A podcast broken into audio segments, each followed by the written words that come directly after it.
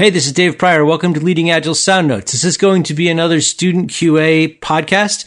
Derek Huether has joined me today. Derek, say hi. Hello, everyone. And do you want to tell the folks a little bit about who you are and what you do for Leading Agile before we get to the question? Yep. So my name is Derek Huether. I'm one of the principal consultants with Leading Agile. Been around since almost the beginning when we were like five of us. And um, I do just about anything we engage with the delivery teams, program teams, portfolio teams, executives. But you spend a lot of time out in the field working with customers who are trying to get their heads around how to make this stuff work. I'm definitely a hands-on guy. Okay. Yeah. All right. So I'm going to drop the question on you as it was dropped on me this morning. I did a call with, with somebody this morning and this is the scenario that I was given. And I want to see how okay. you respond to it. And then I'll kind of share what my thoughts were. So this okay. is a person who's working at a, a company that is, is in the process of transitioning. She's been through CSM certification. They have someone who's been appointed uh, Scrum Master, and they're doing some things that she wasn't quite sure about. So she wanted to check in on it. Now, uh, in their environment, it was just we just got through the Christmas holiday, so I'm, I'm going to run through the whole thing, and don't interrupt me till I'm done because you're going to want to. Okay. Okay. Behave yourself. So, right. because it was a Christmas holiday, they switched from a three week sprint to a two week sprint. And one of the comments from the stakeholders was, Hey, you planned as much work into this two week sprint based on story points that you normally plan into a three week sprint. And she started to wonder, Hey, why are we not tracking the number of points each individual team member is getting done during the course of a sprint? And that was when I started yelling into the phone. So I want to see what you want to respond to this. Cause I said, I did say after I finished yelling, I apologized to her. I said, listen, I'm sorry. This is something I'm very passionate about and I'm going to have somebody else weigh in on it later today. So what, what do you have to say in response to that? No. No, no to which part of it?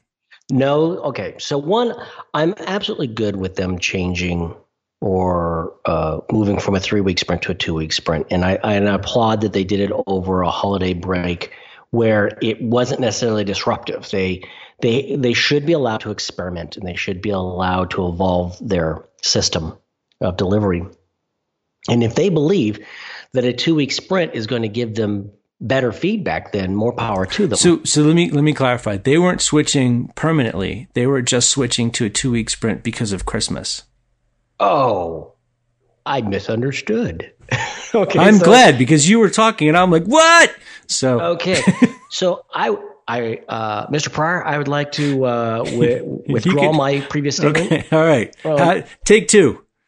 Okay, so okay, so there are no do-overs. What they should know, or what they should understand, is what their delivery ca- capacity is as a team, and if they are out on holiday break. You know, it doesn't matter if it's a holiday break or any sprint throughout the year. They need to understand what, as a team, what their delivery capability or capacity is, and they can adjust their commitment based on that.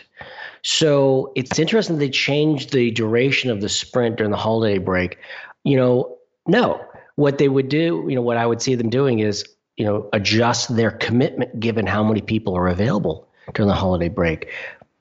But in order to do that, so as I just kind of keep moving forward, maybe they do they know what their do they know what their delivery capacity is? Do they know what their velocity is? Well, that's where she was trying to get to because she's trying to figure out how many points each team member does each sprint. And so then they can divide that by three and reduce the number of points each team member is allowed to commit to for the sprint. Yeah, that's helpful, isn't it? Yeah. that well, well, hold on. Derek was just sarcastic because yeah, that, that, never was, happens. That was, my, that was my attempt at sarcasm. Uh, for those who don't know, I don't have a sarcastic uh, muscle. Uh, muscle, and so I'm exercising that sarcastic muscle. So now people think that they're I'm just really going on, you know, losing my mind. So no, I mean, what happens is I've seen this before. I mean, I've been a project manager, and I tried to, and I used to try to get the most out I possibly could out of my people. And I remember going and asking them, "Hey, how long is it going to take you to do this?" And I also remember them lying to my face over and over and over again. because having individual estimates or trying to track individual capacity or throughput does not create safety for the individual. One of the reasons why Scrum is successful is because it creates safety and it creates, you know, you're being, uh, you're either succeeding or you're failing as a team, and there is safety within that within that structure.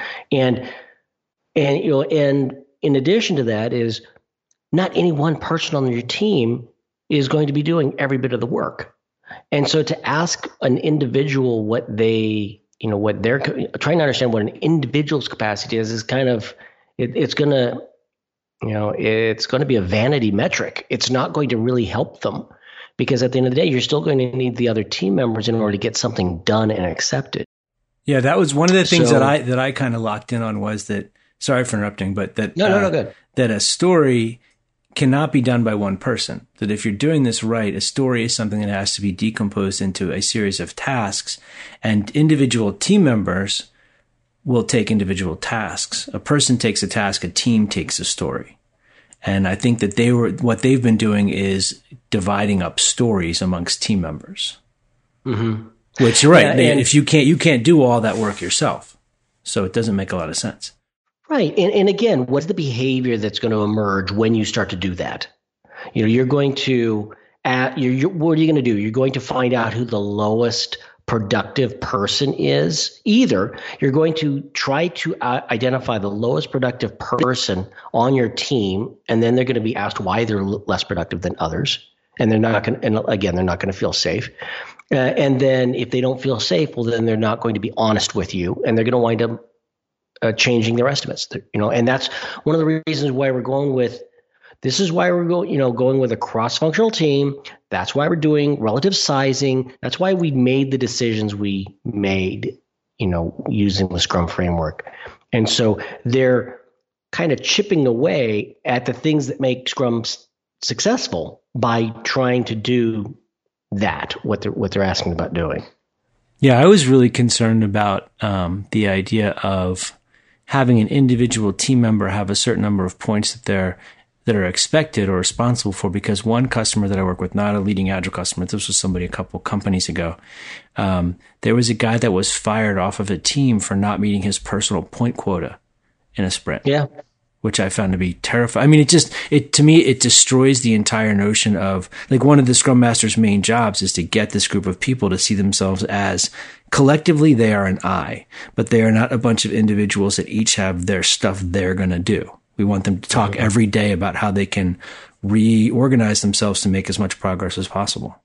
Mm-hmm. I I was coaching a team in the intelligence community recently, and they were really interested in personal productivity or personal capacity and throughput. And I warned them. I said, "Hey, it's all great, you know, you on a back of the napkin calculation." Hey, so and so is more productive than this other person, but you all know that anyway.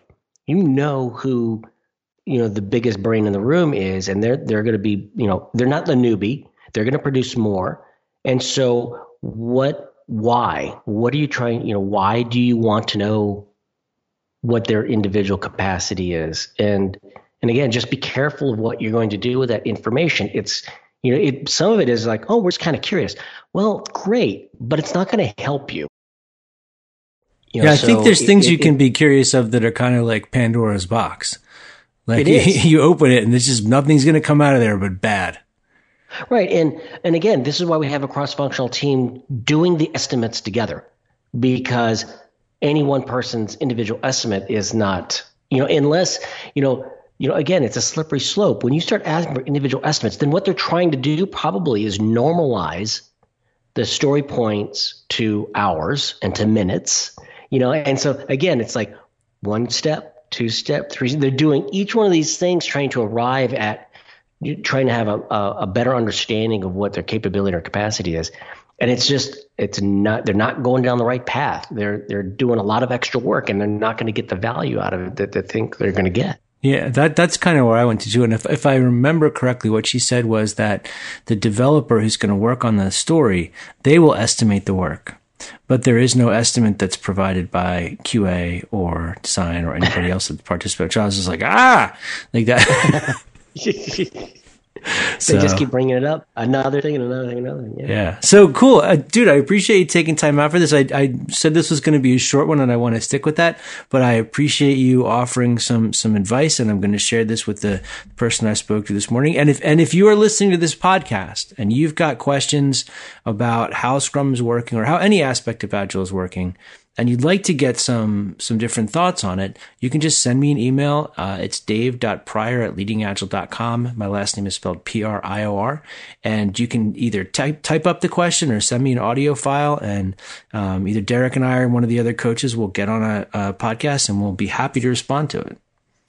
Um, and I'll include contact information for Derek and I in the show notes. So if you've got any follow up questions, you're welcome to reach out to us. Do you want to say anything else before we adjourn for the day? No, other than yeah, reach out. Just reach out to Dave. Reach out to myself.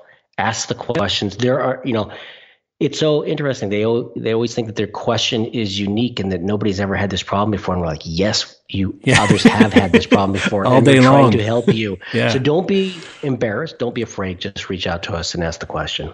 Yeah, and we might make fun of you to your face, but we'll never do it behind your back. That's so. right. cool. All right, thanks, man. Appreciate it. Thanks, Dave.